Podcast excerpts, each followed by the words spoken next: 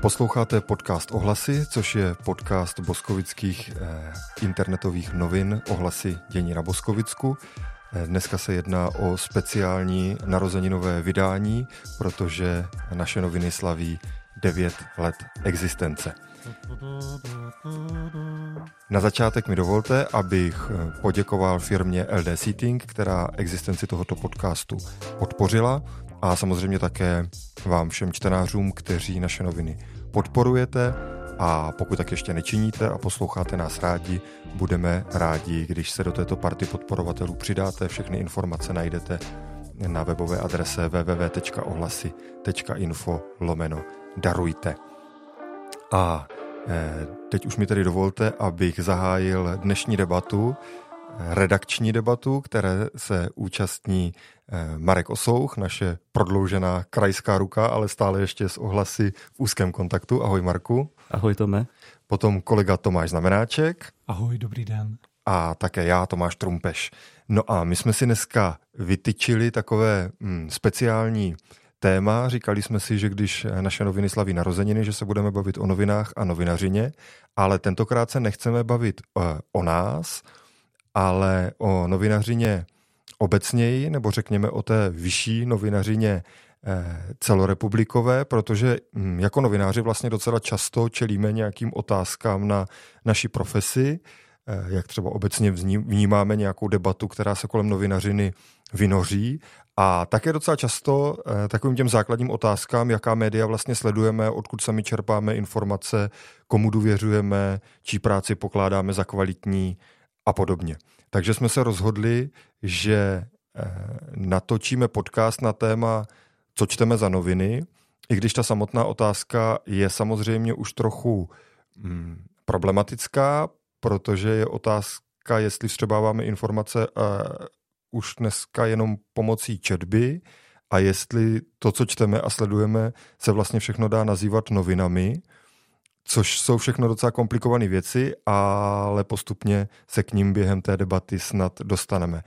Na začátek ale stejně eh, zkusím hm, položit tu otázku takhle eh, konkrétně, co čtete za noviny, co čteme za noviny a Podotázka první tady k tomuhle bloku je, jestli čtete ještě nějaké noviny na papíře. Abych to předeslal, tak já rovnou řeknu, že já ne. Poslední tištěné médium, které jsem sledoval a četl, byl evangelický časopis Protestant a už ho čtu taky na webu, takže tím jsem úplně skončil s printem a teď už opravdu jako nečtu vůbec žádný print. Takže čtete, respekt. čtete print, ne, respekt dávno už jenom na webu.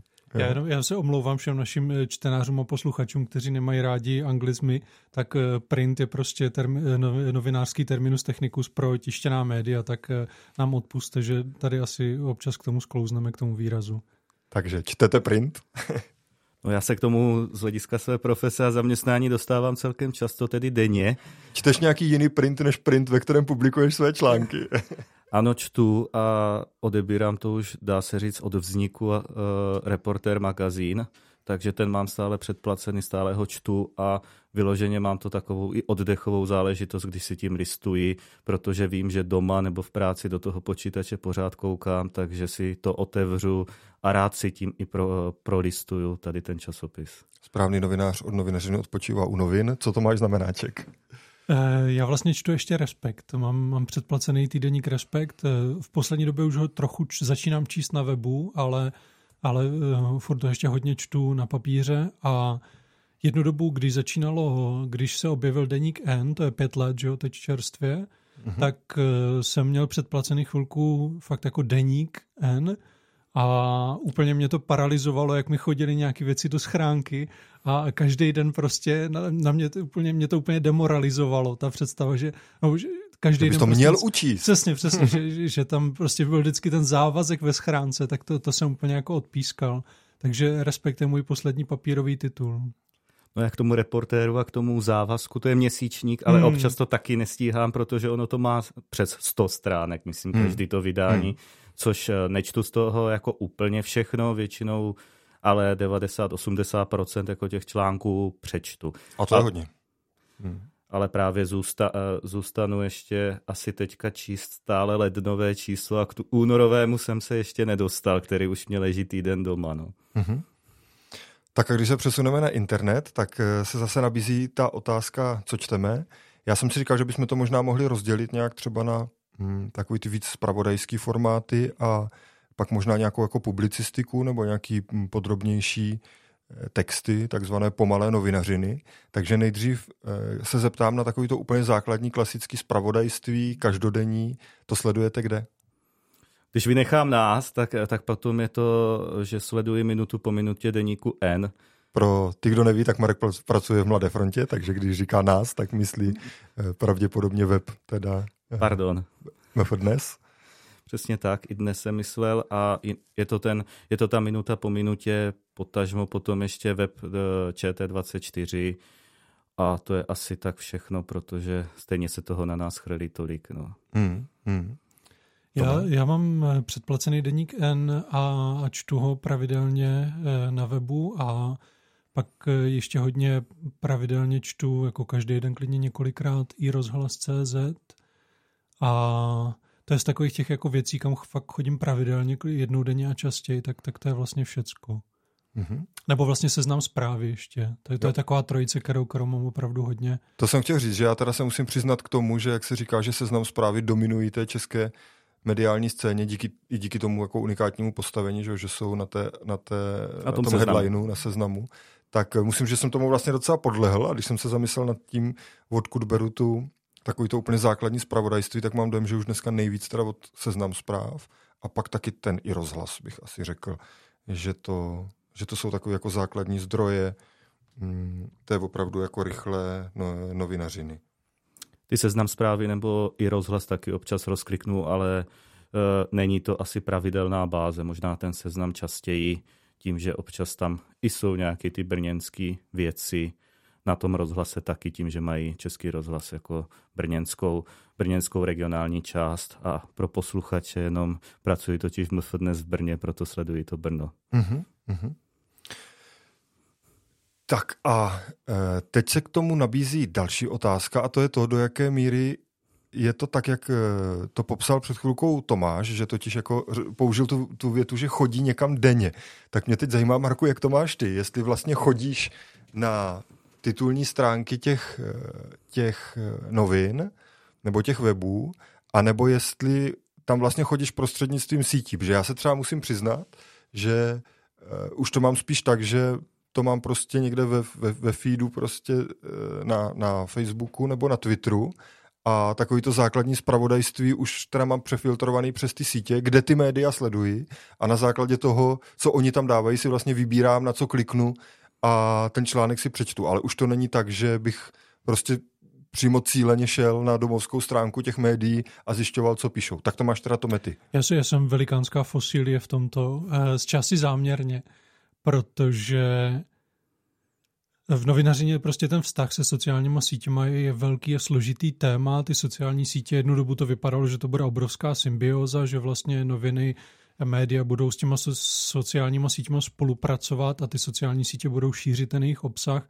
Všichni budou spokojení, pak ty sociální sítě vlastně utáhly hodně kohoutky a dneska ten, ten novinářský obsah eh, hodně často jako zatlačují do pozadí jako záměrně a to, to je samozřejmě pro ty média hodně likvidační. A já z části záměrně e, se snažím hledat, jako jak to může fungovat jinak, takže ty sociální sítě moc nepoužívám, kromě Mastodonu, což jako asi bude budit hromadu úsměvů. Pro mě je to jedna z možných alternativ, která je právě jako algoritmicky neutrální. Ale zrovna část novinářské e, společnosti nebo komunity tam jako funguje. Ne? Já myslím, jako, že, je že moc i ta jako, je malá. Jo. jo, jo, jo, myslím, že to je jako velká avantgarda. Vím, že třeba BBC má nějaký ex, dlouhodobý experiment x měsíců, kdy, kdy zkouší ten Mastodon a tak, ale ale pro mě je to zajímavé v tom, že je to síť, která, která nemá, eh, která do toho obsahu nesahá pomocí algoritmu, takže vy vlastně vidíte to, co jste viděli třeba na Facebooku před eh, naposledy, nevím, před deseti lety, řekněme, uh-huh.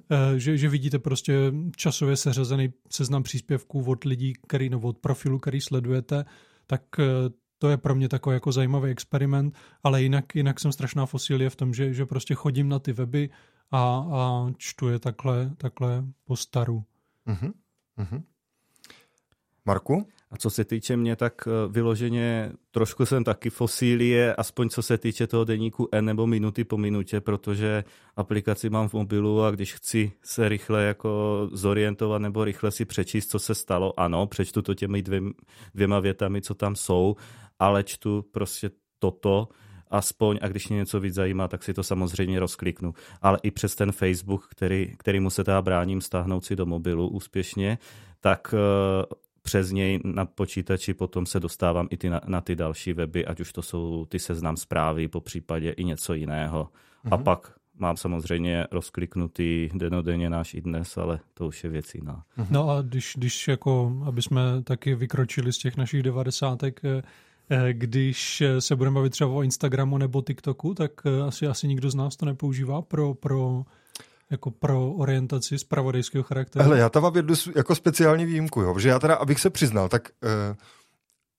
hodně čerstvých informací hm, získávám z Twitteru, jako, protože Aha. ta česká novinářská obec hodně opravdu funguje na Twitteru, plus taková ta veřejná debata, lidi, co jsou nějak veřejně činí, i politici, jsou, všichni jsou hodně aktivní na Twitteru, takže jsem zjistil, že ty zprávy třeba z Facebooku jsou daleko jako pomalejší a a méně zajímavý, mám, mám dojem, takže, takže hodně sleduju z tohohle důvodu Twitter, kde naopak nemám vlastně, nesleduju vůbec žádný jako kamarády, nemám tam nic jako osobního a jedu tam čistě tady tuhle jako novinářskou nebo nějakou veřejnou debatu, která je tam hodně živá. A potom teda jsem na Instagramu a zjistil jsem zajímavou věc, a to je to, že já jsem velký fanda slovenské politiky a slovenská novinářská obec naopak funguje na Instagramu. Slovenští novináři jsou prostě všichni aktivní na Instači, takže když chcete sledovat slovenskou politiku, tak na rozdíl od té české je dobrý nebýt na Twitteru, ale být na Instagramu. Čili eh, tady vzhledem ke své jako uchylce ke sledování slovenské politiky eh, ji sleduji na Instagramu. Já teda Instagram v tomhle tom nepoužívám jako pro sledování zpravodajství, to už spíš také ten Twitter, když už tam něco vyskočí, eh, nebo když po, eh, se po něčem dívám, ať už to jsou ty různé příspěvky politiků nebo těch osobností, jak si o tom Tom mluvil. No ale dostáváme se tak k tomu, že ty jsi zahájil úplně na začátku tím, že jsi mluvil o tom, jako kdo čtem noviny. Mně přijde, že tohle je typický pro ten dnešek, že že vlastně ta, ta scéna je prostě hrozně roztříštěná do mnoha různých e, kanálů a často je to tak, že prostě část publika je tam, část publika je tam, že, že mně přijde, že ta roztříštěnost je taková typická teď, no. Má to taky svoje pozitiva? Já mám totiž dojem, že jo, ale že, jako jsme, že to často vystavujeme nějaké kritice, ale protože jako my asi všichni pamatujeme ty časy, kdy se prostě v rodinách odebírali nějaké tištěné noviny a to byl takový jako hlavní ultimátní zdroj informací o světě. A dneska je to tak, že eh, těch médií můžeme sledovat jako hrozně moc a ta pluralita by měla být spíš dobrá, ne? No zároveň se v tom ale všichni utápí. No, jasně a neví, co je pravda, nebo, nebo Čemu věřit jak, jak se v tom zorientovat a vyplývají z toho potom ty další servery, které už hmm. jsou na té hmm. straně, doví jak, propa, eh, pro, eh, jak ruská propaganda nebo, nebo různý jiný dezinformace a podobně. A šíří se toho na člověka ze všech stran mnoho a to je to důležité, co by právě i vláda nebo prostě stát měl podporovat nějakou mediální gramotnost, jak se vyznat tady v té mediální houšti, právě, zatímco na regionální úrovni je to poušť, tak na té celostátní a mezinárodní je to houšť.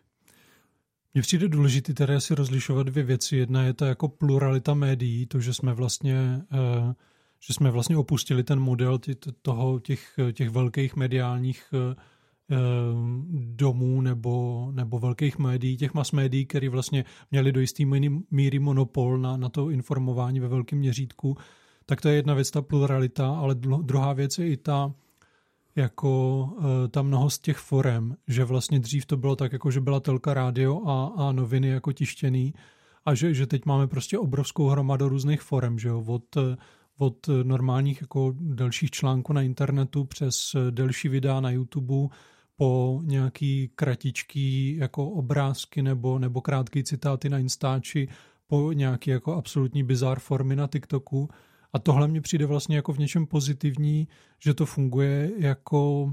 Jednak je tady mnohem větší, že si lidi můžou mnohem víc vybrat, co je pro ně uh, atraktivní forma, kterou chtějí dostávat ty sdělení, že dřív, když ti bylo prostě jako 14, tak hodně štěstí mohl si skoupit vlastně tu stejnou mladou frontu jako všichni a najít si tam jako něco pro sebe, ale ta forma je vlastně úplně cizí, že jo.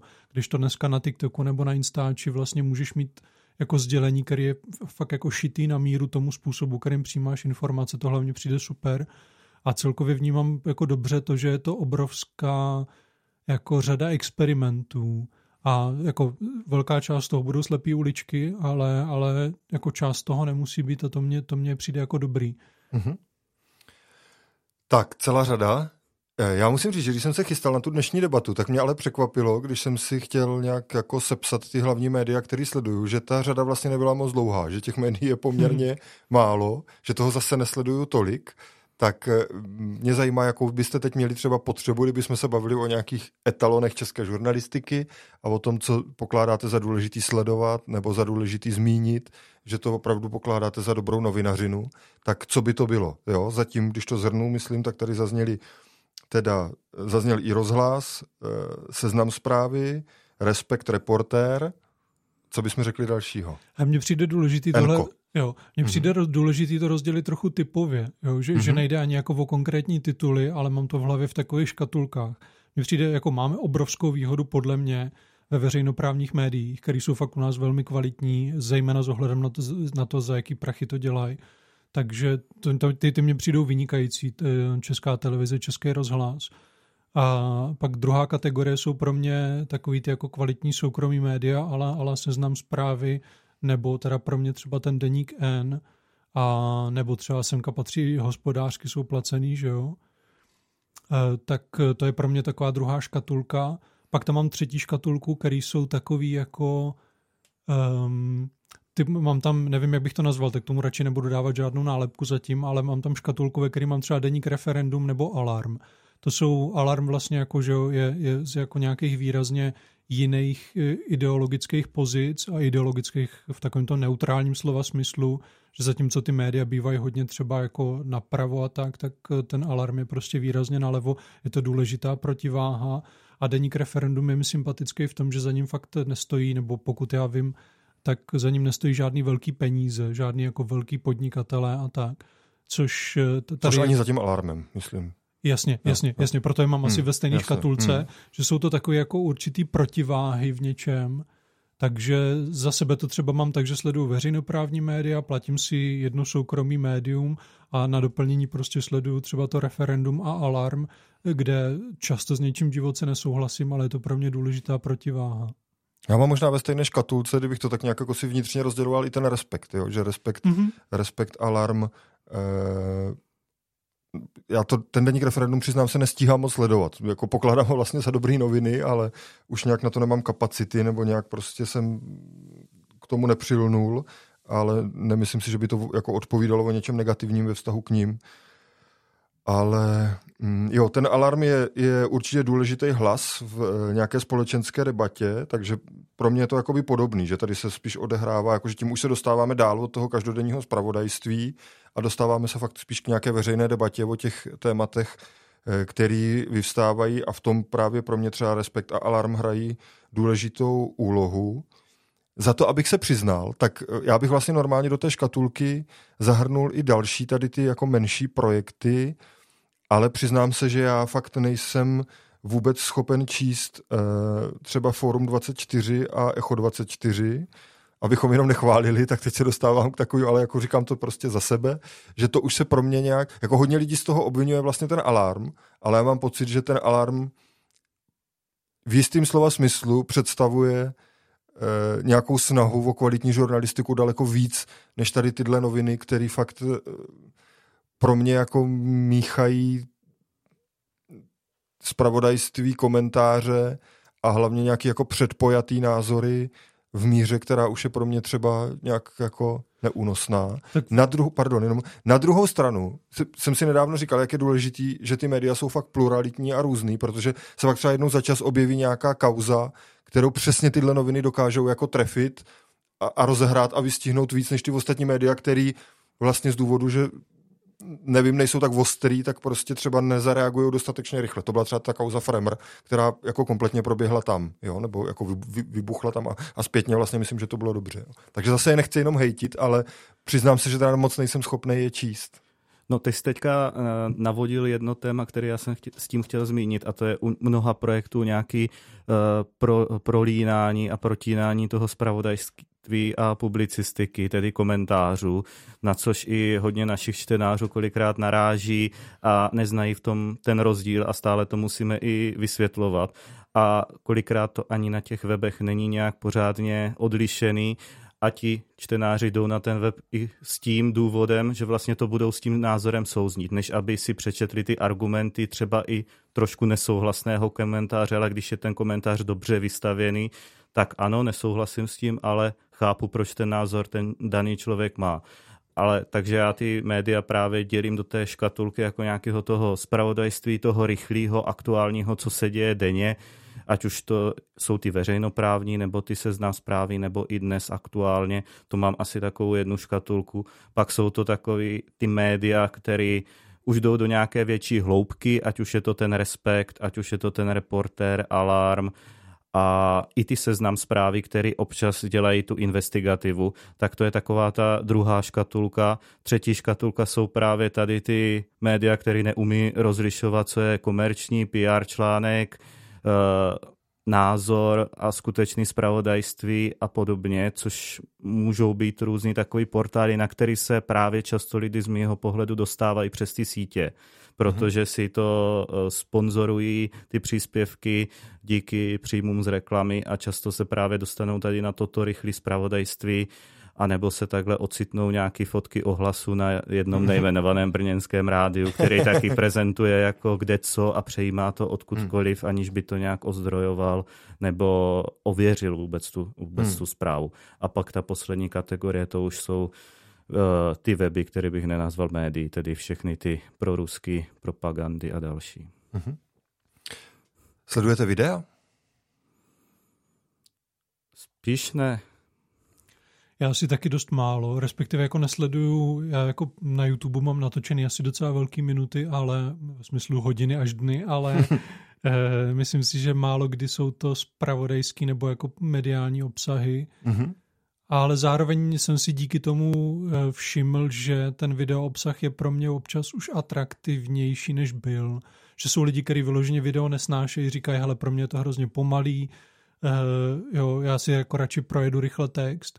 Teď jsem si uvědomil, že jsou témata, u kterých vyloženě vítám tu, tu formu videa, ale u toho vím, vím, že třeba občas se rád podívám na Johna Olivera Last Week Tonight a to, že to je špičková novinařina v něčem a zároveň jako to balení je skvělý, jako ve smyslu, že je to vtipný a tak. Uh, takže třeba některé ty kauzy a americký, nějaký témata americký sleduju tady v tomhle formátu, ale, ale jako je to spíš na doplnění tak jedno video sleduji. Šťastný pondělí se snažím sledovat každý pondělí a rozveselit si tak aspoň trochu ten den. To je možná takový český pokus o to, o čem mluvil Tomáš, ne? Já jsem, to, já jsem to neviděl, že netuším. Částečně to tak je, on se tam na něj, na něj občas uh, i odkazoval šídlo, myslím s ním má i nějakou fotku, s kterou tam zveřejňoval. Já musím říct, že tohle je pro mě jako, pro mě to hodně silný téma, ten John Oliver, že, že já nevím, kdo ho z posluchačů zná, je to prostě v podstatě jakoby novinář lomeno komik a ten pořád je třeba 20-minutový, takový něco na hraně stand-upu a investigativní novinařiny v podstatě.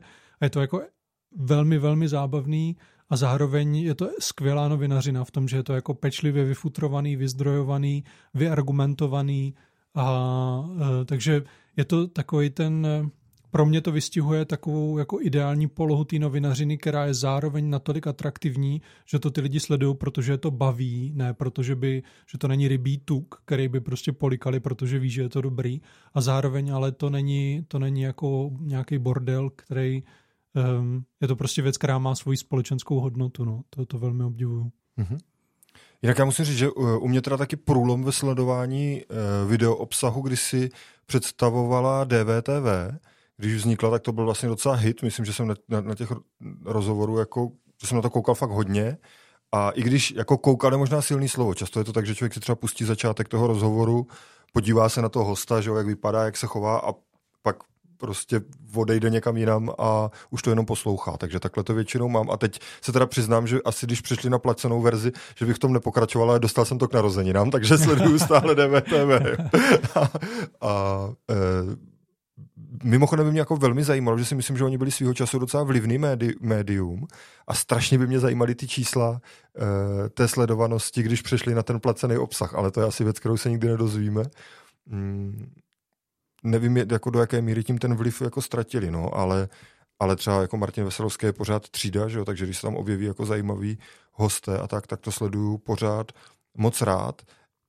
Pak teda musím říct, že e, ne, nemám televizi, ale eh, když je nějaká jako vypjatá situace, tak, eh, tak se dívám živě na ČT24, že když je něco jako, mm, tak jako speciálního, i vlastně možná během voleb třeba, mm-hmm. tak, eh, tak je to pořád jako zdroj, který, který je prostě dobrý. No. Občas nějaké události, komentáře nebo něco takového si jedu, takže jako i ta česká televize, ten spravodajský kanál asi pořád představuje jako špičku spravodajskou naši, ne? Je to tak? Já, Vnímáte to tak? Určitě, přikivujem s Markem, no. A já a i dokonce platím, jako, no, platíme za domácnost koncesionářský poplatky, ačkoliv nemáme telku, a oni, jsem to dlouho neplatil, protože jako televizi nemám, nekoukám na to a pak mi jednou poslali dopis, ve kterém mi napsali něco jako parafrázu, něco jako Tomáši, autobus neukrat, ale koncesionářský poplatky neplatíš.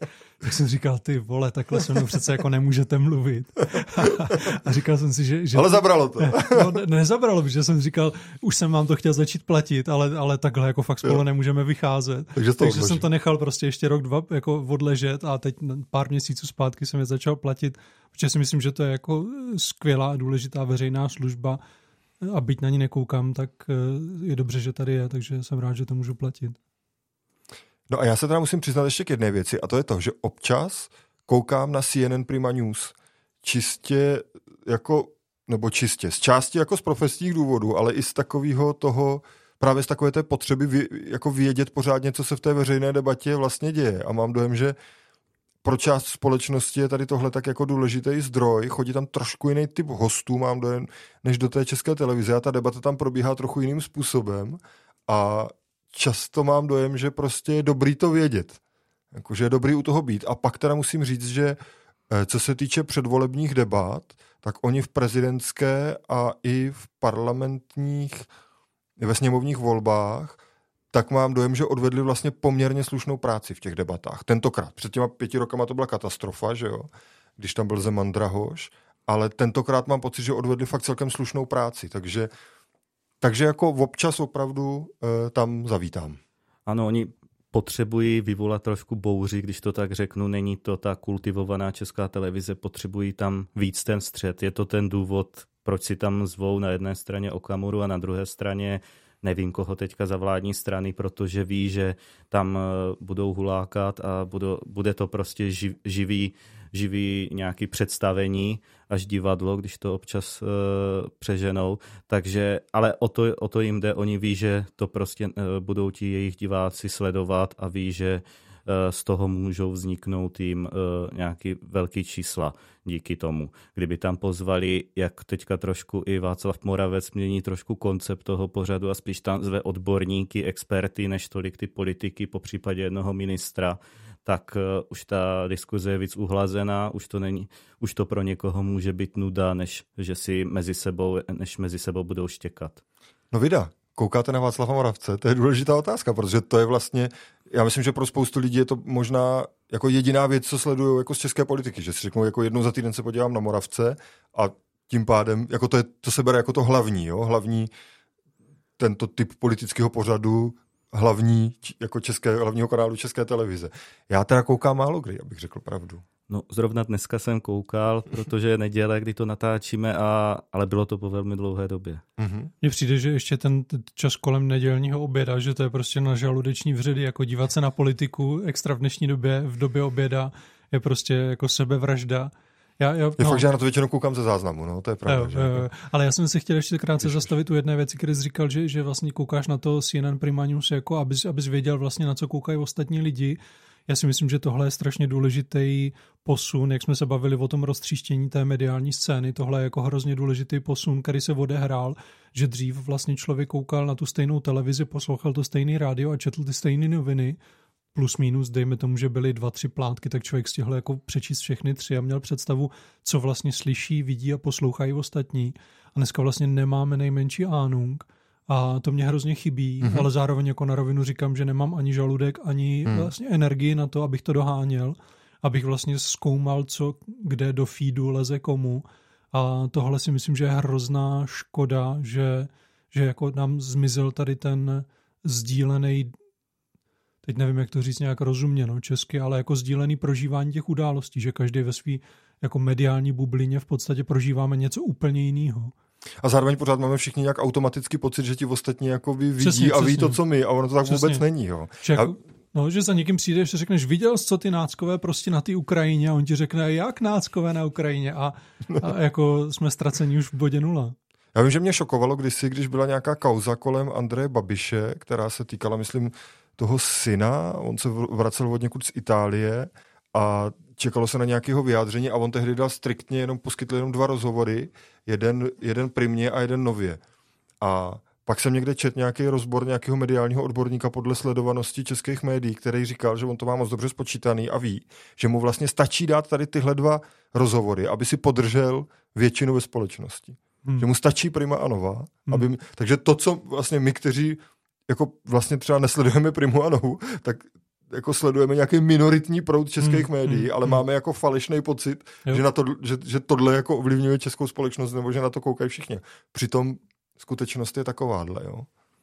Že i pořád ty televize jsou třeba hodně silný a Teď tady všichni pos, posmutněle přikivujeme. Jenom ještě, když se vrátím k tomu Muravcovi a jak na to Tomáš nemá žaludek dívat se v poledne, tak eh, asi je to atraktivní čas, protože kromě vlastně české televize má, má o hodinu dřív eh, Prima svou partii, která probíhá, myslím, do jedné a vedle toho nedávno zřídila i Nova svůj diskuzní pořad za 5.12. Takže... Na Slovensku je to úplně stejné, abych přispěchal se svou oblíbenou slovenskou. Tak, takže asi trošku. ten zájem těch diváků hmm. o to je, i když hmm. je to v poledne, i když je to v neděli, tak jinak by to zvlášť ty komerční televize asi nedělali. Hmm.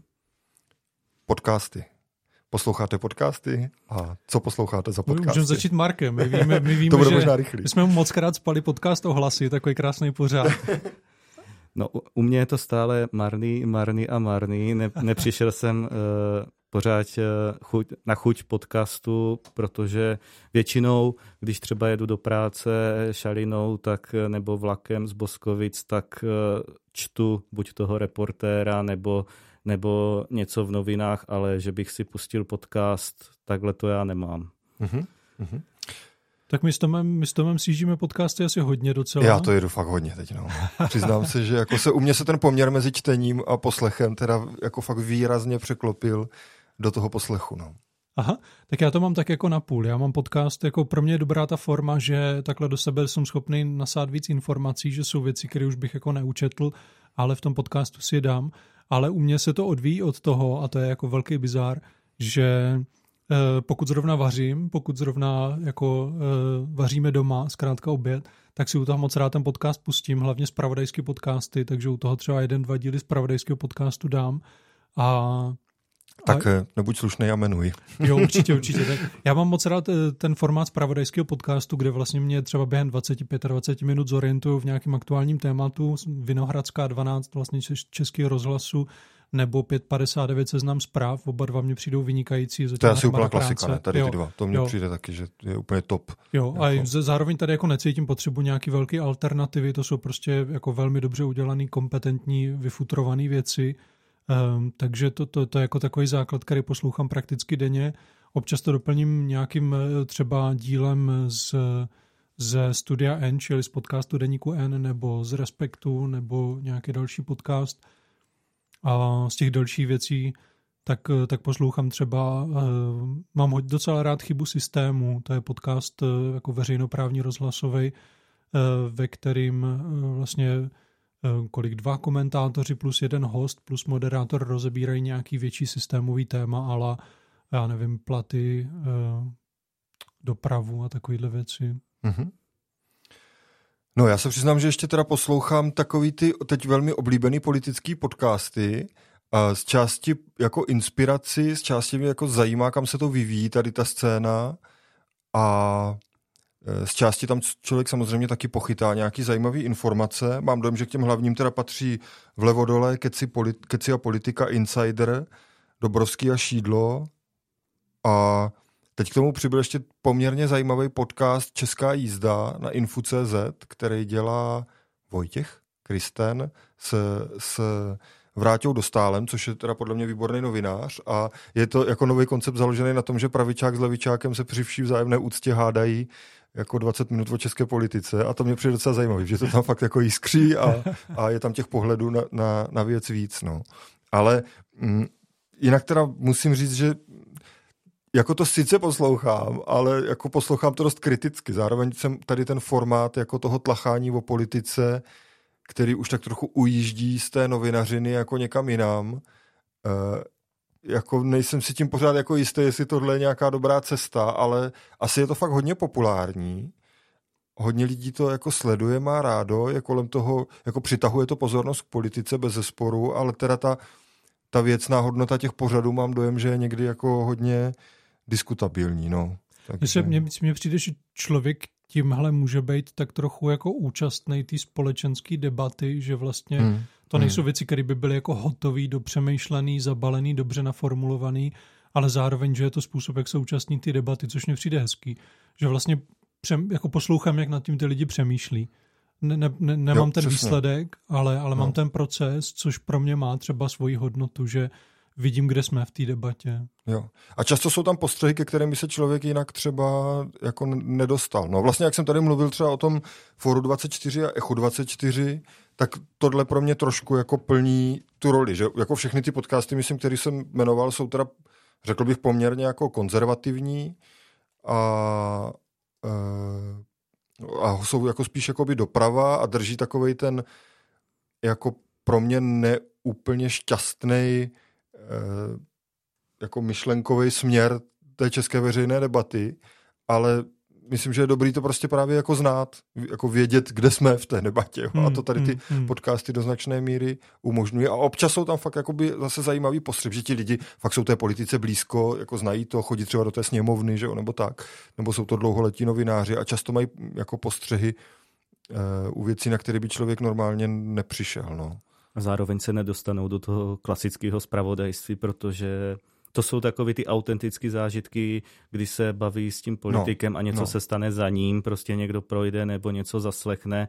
Nemusí ty lidi ani jmenovat v tom podcastu, ale prostě ví, jak to tam chodí, na tu atmosféru a může to tak těm eh, čtenářům, respektive posluchačům zprostředkovat ten zážitek, jak to tam chodí, kdo se s kým potkává a že když si všichni říkají pane ministře a, a pane, pane předsedo, tak si všichni potom půjdou na, pi, na pivo a, a všichni si tam potýkají zdár, dneska, dneska to proběhlo skvěle, no moc jsme, já, ti, já ti to dneska jenom tady budu obstruovat tři hodiny a tak, jako, takže... Hmm, hmm, hmm.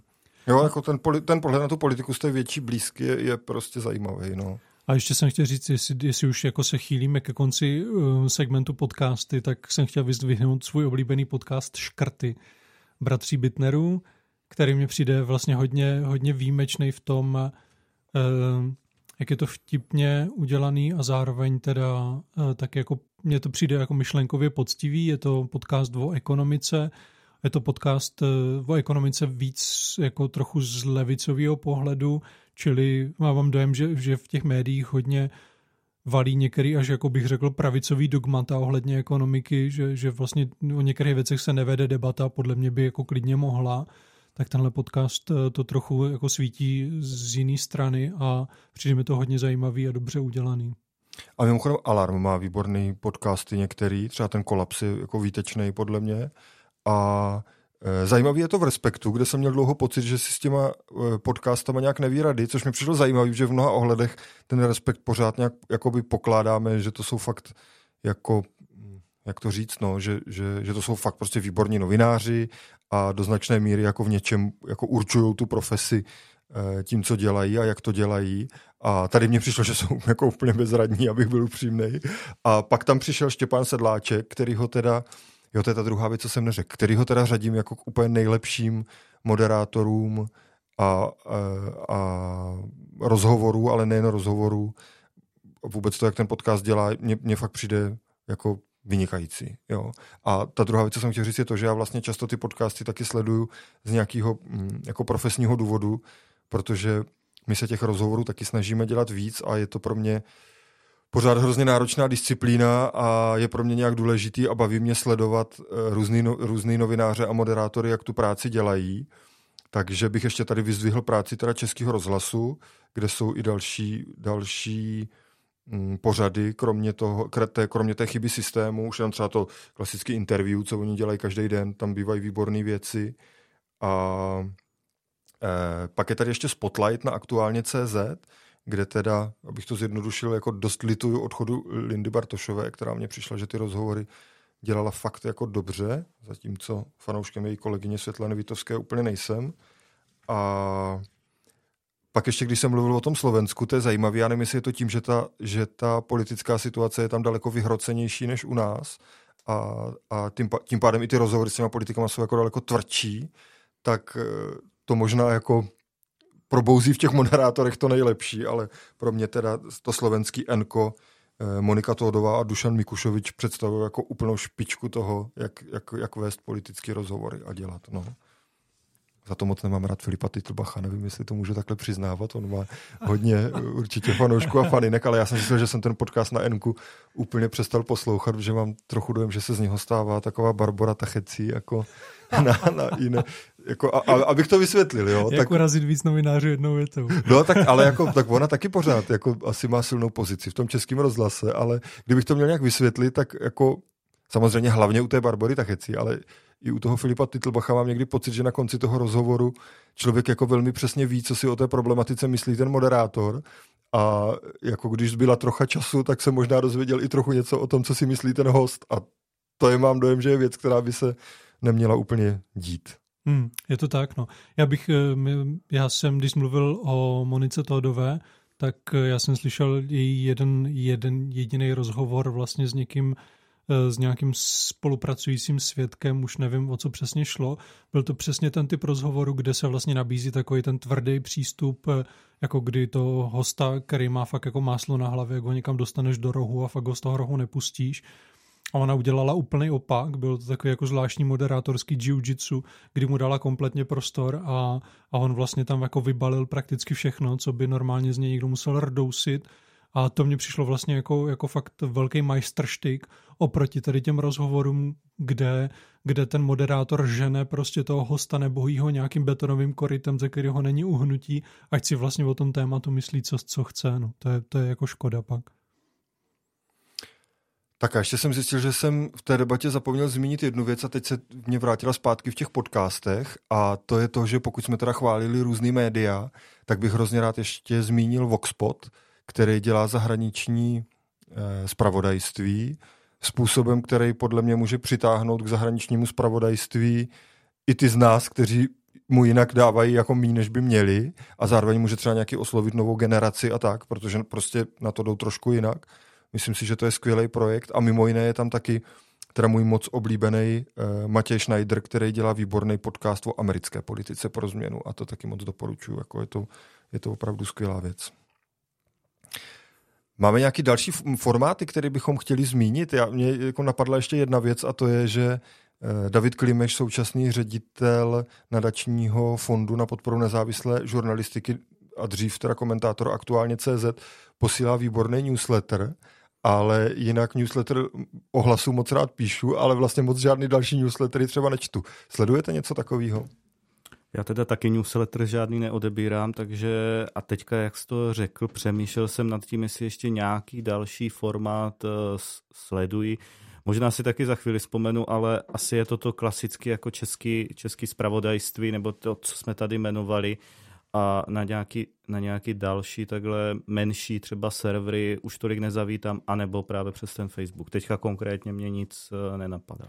Já odebírám teda pár newsletterů, čtu taky newsletter Davida Klimeše, eh, čtu tu, jako nemám to zaplacený, ale, ale čtu newsletter Jakuba Zelenky, mm-hmm. který vlastně teď bude někdy spouštět nějaké... Ale je neplacený v nějaké zkrácené verzi, nebo Je něco? to tak, je to tak, no. A oni teď budou spouštět vlastně nový mediální projekt eh, s Apolenou Rychlíkovou, s Jakubem Jetmarem, tak na to se velmi těším, mm-hmm. na to jsem velmi zvědavý.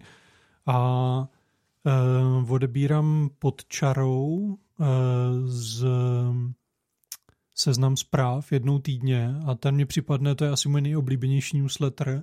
Matouš Hrdina, myslím, ho píše, nevím, jestli, jestli jsem mu nějak nesprasil jméno, mluvám se, když tak. A to, to mně přijde výborný. Já nevím, kolik na to má času, ale vždycky klobouk dolů, že dokáže nějak, jako vyhmátnout nějaký důležitý téma, který je aktuální, ale zároveň ho pojme tak jako do šířky a do hloubky, že, že fakt jako rád to čtu, můžu doporučit, vychází vždycky v sobotu. Jak důležitá je pro vás postava konkrétního autora, konkrétního novináře? Jako máte to tak, že, že mně se to teda dost míchá právě třeba tím, že sleduju hodně ten Twitter a to dění tam, takže se k těm článkům často dostávám tak, že, eh, že vlastně přímo ti novináři jako propagují tu svou práci na těch sítích. A eh, je to pro mě asi vlastně zjišťuju jako důležitý už dneska možná víc než ty média sledo, jako jako značku těch, těch médií sledovat ty konkrétní lidi, protože ono se to taky trošku míchá a točí, že jo, někdo někam odchází, přechází. Vy třeba teď ta Polena Rychlíková, eh, která teda patří k mým hodně jako oblíbeným novinářkám, pracovala v Alarmu, ale píše taky pro Český rozhlas, píše pro eh, Právo, čili to publikují novinky a teď zakládá nějaký nový mediální projekt. Jo? Takže to vlastně jedna osoba, kterou člověk sleduje třeba na třech nebo čtyřech různých platformách Zrovna hm, já mám třeba rád tu komentátorskou sekci eh, Českého rozhlasu, kam píšou hodně lidí jako z jiných médií, takže vlastně je taky člověk, eh, takže třeba, já nevím, Petra Honzejka sleduju víc v rozhlase než v jeho domovským i hned CZ a trošku se mě to tak jako míchá. Jak to máte vy?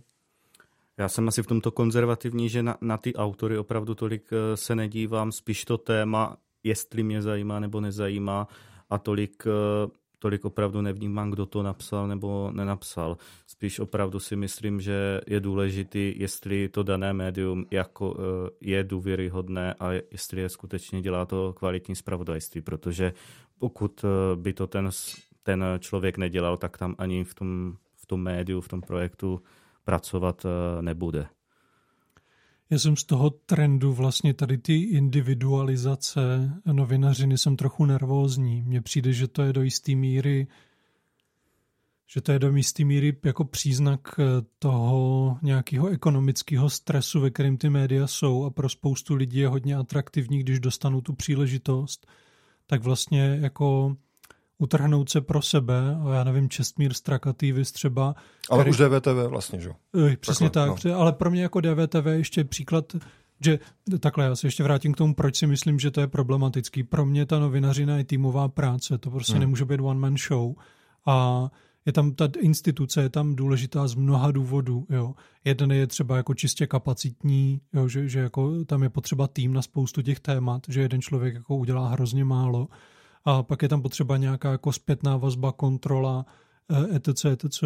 A tady ty jako one man shows jsou v něčem hodně atraktivní, zejména prostě třeba ten Čestmír Strakatý, když se takhle utrhne sám pro sebe a v nějakém momentu třeba teď on je taková jako ikona těch lidí, kterých snaží se takhle udělat pro sebe a vydělat na tom, tak on předpokládám teď vydělává jako stovky tisíc měsíčně na tom placeném obsahu, který vyrábí ale podle mě to není jako budoucnost novinařiny. On sám vlastně jako říká, že tohle je z části show business a já si myslím, že tam, kde začíná show business, tak tam končí ta novinařina, že ten průnik se podaří jenom velmi málo komu a pro mě teda tady, ta, tady jako ten důraz na toho jednotlivce je hodně nebezpečný. No. Byť ho chápu. S tím hmm. souhlasím, že se občas některých jako novinářů, nebo vede se vůbec debata, jestli o Česmíru Strakatém nebo Mikýřovi hovořit jako o novináři, nebo protože je to spíš celebrita těch sociálních sítí, one man show, jako tom, tom mluvíš. A oni se tak jako v něčem, že jo, oni se sami jako říkají, ne, já nejsem novinář, jo, ale mně pak přijde problematický, že v něčem, že když se podíváme na tu společnost jako na nějaký organismus, tak oni vlastně se tam přilepí na nějaký receptor, na který se normálně přilepují novináři a vlastně tím jim trošku jako zaberou to místo, ale pak neplní tu funkci, kterou by jako tam plnil ten novinář. To mně přijde v něčem nebezpečný. No jinak neplní tu funkci a jinak třeba nedodržují ty etické standardy, že? Hmm. což hmm. jako hmm. může hmm být velký problém. Ale jinak no. mám to podobně jako ty, že, že ty, Tome, že, že mám nějaký svoje prostě oblíbený novinářský hrdiny, u kterých mám dojem, že to dělají dobře, nebo že, že třeba se na to dívají z hodně důležitého pohledu, který třeba nikdo jiný moc nevystihuje, ale hrozně rád bych, aby to bylo spíš tak, jako že přestoupí do nějakého týmu a zapojí se tam do té hry, než že, že to budeme moc, jako, že to budeme příliš hrát přes ty jednotlivce. To mě přijde no, totiž, možná dojdeme k tomu, že ty nejlepší novináři, kteří máme rádi, jsou právě ti, kteří hrajou tu týmovou hru. Přesně no. tak, přesně tak. O tom jsme se vlastně párkrát spolu hmm. bavili hmm. s klukama, že, že občas je jako velký prozření vidět text nějakého novináře, který ho známe vlastně z těch novin a vidět nějaký jeho neredigovaný text, který třeba někde publikoval samostatně. Často je tam propastný rozdíl, protože v těch novinách je to vlastně jako výsledek toho týmu, kde jsou nějaký rešeršisti, nějaký editoři a tak. A ten dotyčný je tam potom jako zakončovací hráč, tak trochu, nebo, nebo zakládá tu akci, ale je to týmová práce a pak někde jako publikovat samostatný text, tam se ukazuje, o kolik horší to je samostatně. Ale zároveň ty známé tváře novinářské jsou i tvářemi těch redakcí a je tam i to biznisové hledisko. Ať už je to ten Jindřich Šídlo, nebo Václav Dolejší, nebo Lucie Stuchlíchová, když jmenuji teďka tři, tři hmm. persony seznam zpráv, který jak píšou, tak ale i mají ty své podcasty nebo další videa natáčí a hodně je seznam zprávy prezentují jako jejich tváře a staví, staví i na nich hodně, hodně ten svůj obraz. Mě v, v mé oblíbené fotbalové analogii prostě dává smysl tohle stavit takže jsou to jako dobří hráči, kteří jako do jisté míry tvoří tu tvář toho klubu, ale zároveň jako umí hrát týmově. Není to tak, že se postaví před bránou, čeká, jim někdo kopne míč, aby to tam mohli nadspat. Máte potřebu někoho vyzdvihnout, jmenovat? Mluvili byste o někom, koho třeba sledujete s nějakým jako zvláštní, se zvláštní pozorností, nebo koho má, máte za svoje takový jako novinářský nechci říct vzory, ale, ale, ale jako ikony. Tak já možná zůstanu o svého oblíbeného reportéra, to je Jaroslav Kmenta, který ho, mm. od něho odebírám nebo čtu všechny knížky a sleduji ho i na Twitteru nebo na tom Facebooku, takže a rád čtu i ty jeho články, ať už má jenom nějaký posty na Facebooku nebo i jeho prostě eh, dlouhé texty a analýzy, investigativní práce v tom, v tom eh, přímo v tom tištěném vydání. Mm-hmm. Já eh, řeknu jedno jméno, eh, který tady ještě nepadlo, eh, Saša Úlová. Mm-hmm. Mě hrozně mm, jako v něčem mě inspiruje ta velká pokora, ze kterou k té pozici přistupuje, že spousta novinářů jsou vlastně v něčem takový jako frajírci, že je přece jenom jako ty, ty, ty média jsou přece jenom určitý centrum moci. Někteří ty novináři to tak vnímají tím, že mají třeba přístup k vysokým politikům, se kterými se regulérně baví a občas mám dojem, že, že už je to jako kazí v něčem a že zároveň se stávají součástí nějaký jako eh, ošklivě řečeno elity, který pak, která pak už jako nehledí na ten, na ten zbytek těch lidí, že už pak nedělají tu veřejnou službu, že už v podstatě slouží spíš té moci než, než eh, té veřejnosti. A ta Sešoulova pro mě představuje vlastně úplný protipol tady tohodle, že je vidět, že k té práci furt přistupuje s velkou pokorou a že furt jí zajímají ty téma eh, lidí, kteří normálně třeba nemají tak velký zastání ani v médiích, ani ve společnosti a přitom je to velmi poctivá práce.